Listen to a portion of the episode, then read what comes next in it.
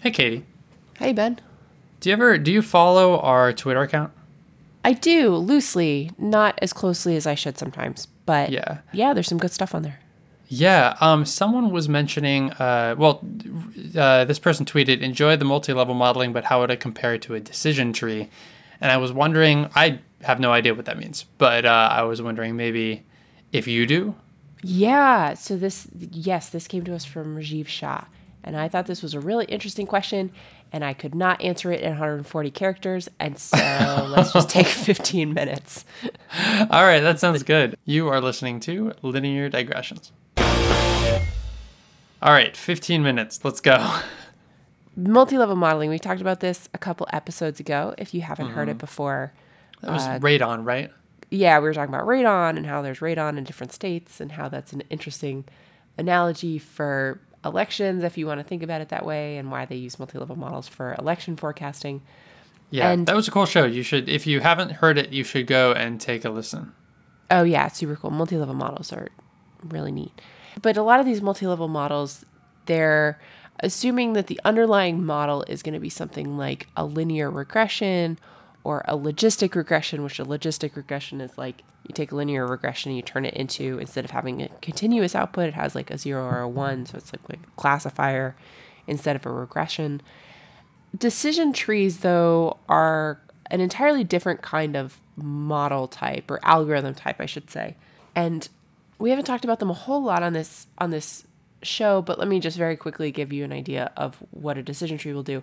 Let's imagine that you only have two variables in your in your data set and you're trying to predict some outcome. You're building a classifier based on those two variables.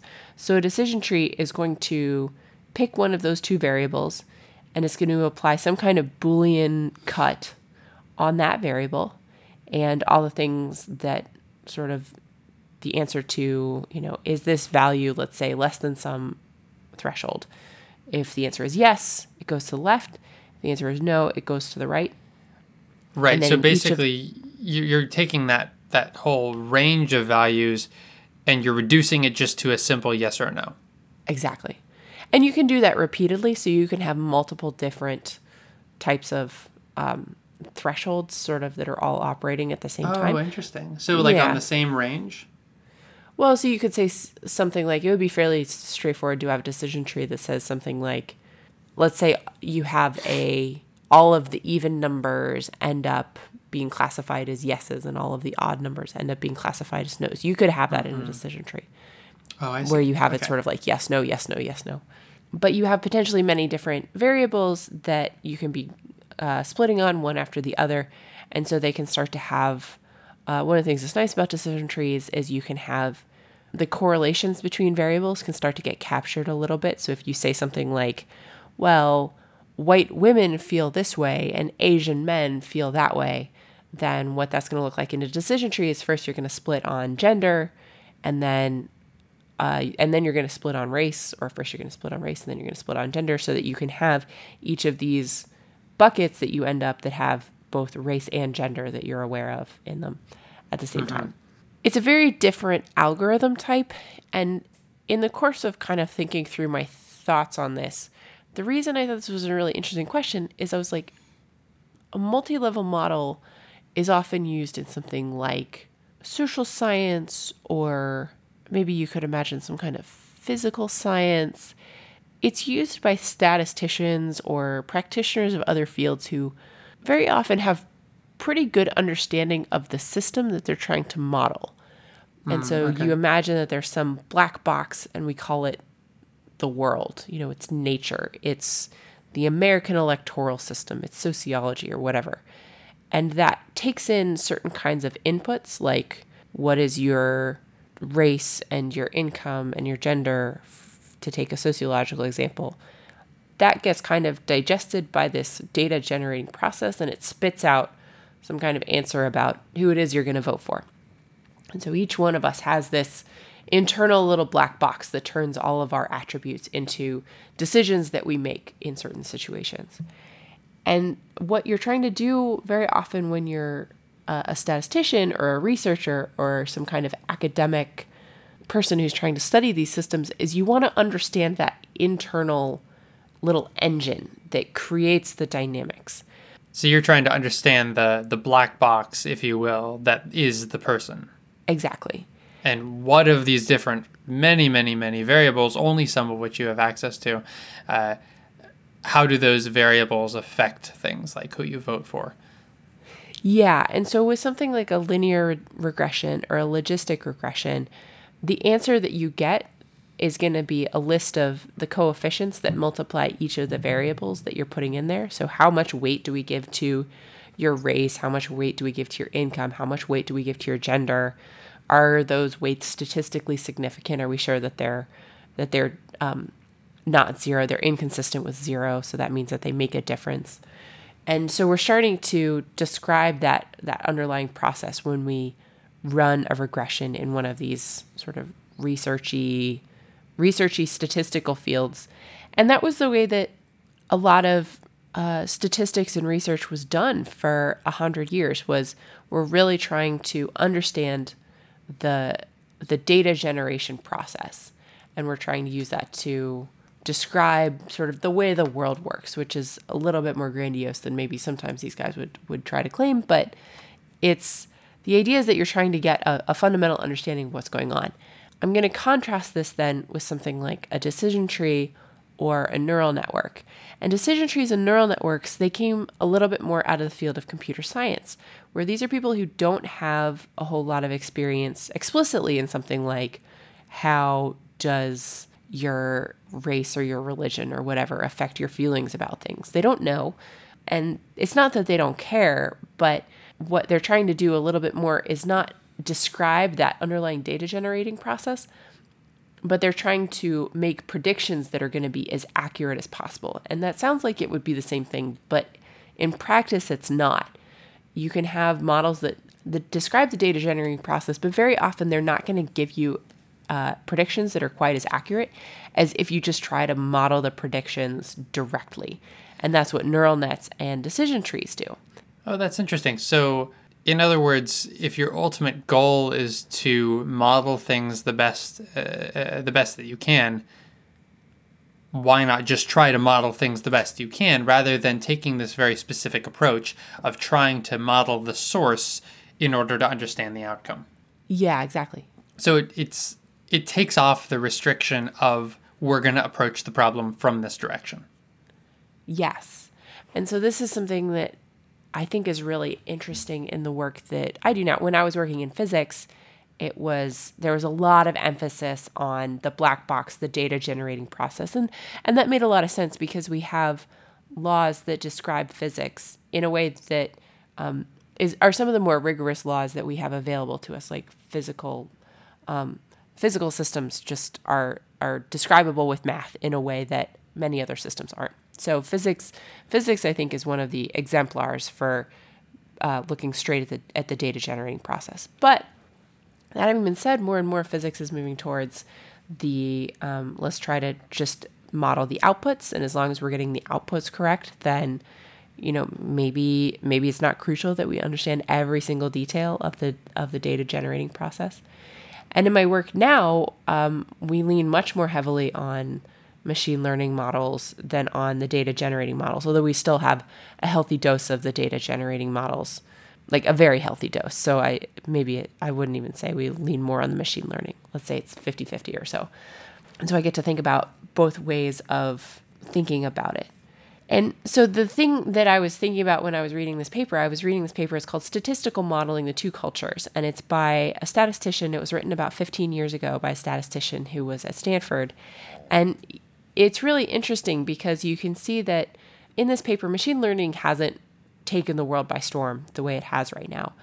Um, but this guy, he's got a background in statistics. And so he's been sort of brought up in this statistical paradigm of we model black box processes, we're trying to understand the data generating.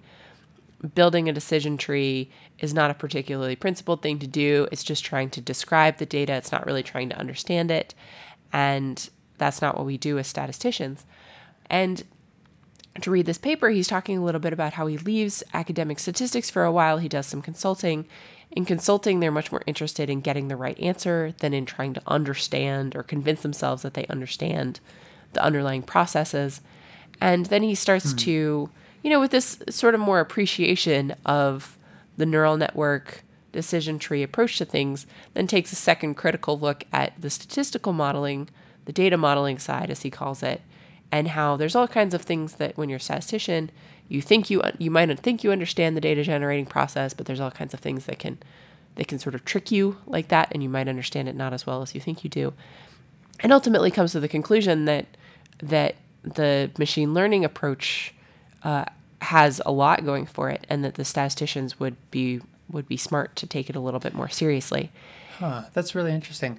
I, I mean, I guess a lot of the times you're in a particular field, and I mean, th- these fields can be quite insular. You know, like ideally, all these different fields would be very cross functional, and uh, research and methodologies and, and ideas and iteration and all that would be shared across these different fields. But the reality is that, you know, if you're in a particular field like statistics, all of the people you're talking to are also in statistics, and you might not be getting uh, input from these other fields, which might have things that apply to what you're doing.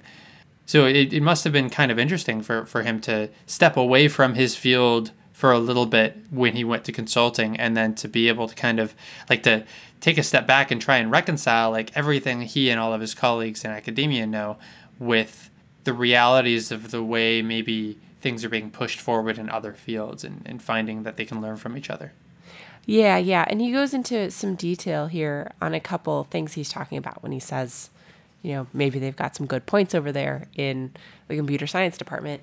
So some of the things he talks about are what he calls Rashomon and the multiplicity of good models. So in statistical modeling, they like to think that they're they're sort of mathematically reconstructing the one true data generation process.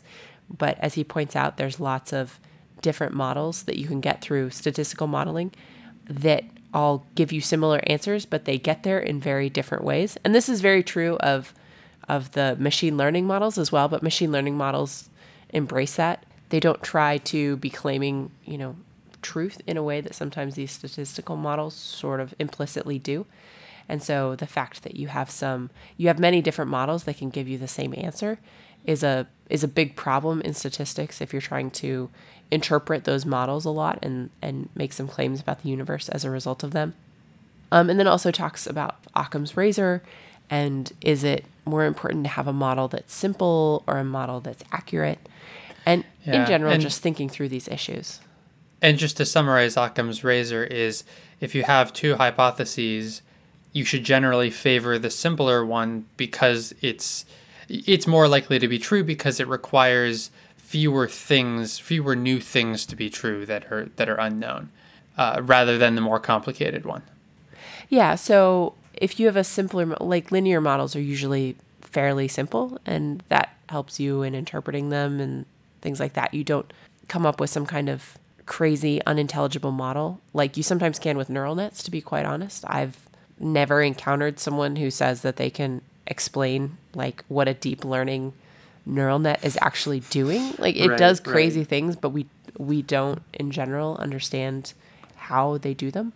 Yeah, we know how to build them, but we don't necessarily know why they do what they do. We just know that sometimes they work really, really, really well. Yeah, we just know that they're really complicated, and so for any dip, if given choice that a neural net makes, if you were to be like, "Hey, why did you make that choice?" that would be very hmm. difficult to answer in a way that it's not difficult with linear models. And then the last thing that I really liked about this paper, and we're skipping over like a lot of it here because the main body of the paper is is substantial, but the second half of the paper, the copy of it that I found is actually he sent this paper out to a bunch of different statisticians and he's collecting referee type feedback from all the different statisticians. And so there's three or four different answers that are being put out by these very very smart guys and they're all really good writers and it's a lot of fun to read. And the first one is by uh, Cox, who I think is the same as the Cox proportional hazards model. You might remember the Cox proportional Hazards model. We were talking about survival analysis. Do you remember this? This was a long yeah, time we ago. yeah, this was a long time ago. Yeah. So Cox proportional hazards model is a particular type of statistical model by this guy, Sir David Roxbee Cox. Can you even believe that? That is a heck name? of a name. Yeah. Yeah. Sir uh, David Roxbee Cox. Oh, I hope he taught at Oxford so he could have three oxes in his name. Let me look this up Yes. real quick. Oh, he was at Oxford. Yes. Oh, that's awesome.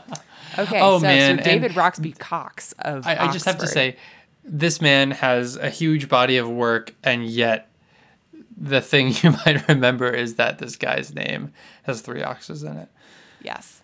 Um, and so he's he's like old school statistics. And so his his field is being a little bit like taken to task here like oh you guys Yeah. think you're so smart but like these computer scientists have some pretty good points and and he's like Psh, you don't know what you're talking about. He doesn't say it that way exactly, but he you know, he's he's defending his his turf a little bit and and trying to point out some some flaws in the thoughts of the original author, Leo Breiman. And so it's really and then, you know, Leo Breiman has sort of this has a, a answer to his comments. And so you get to see a little bit this of this referee process at the end where they're all talking amongst themselves about the fact that like statistics is coming up on a little bit of a moment of reckoning, which none of them knew at the time because this was 15 years ago and machine learning hadn't really taken over the universe yet. But you're starting to see the glimmers of it hmm. here, and and watching everyone kind of wrestle with these with these issues.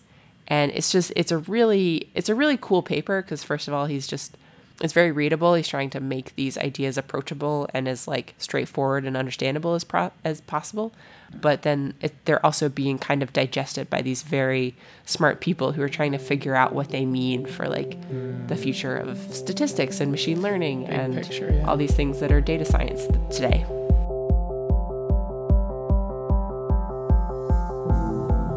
Linear Digressions is a Creative Commons endeavor, which means you can share or use it any way you like. Just tell them we said hi.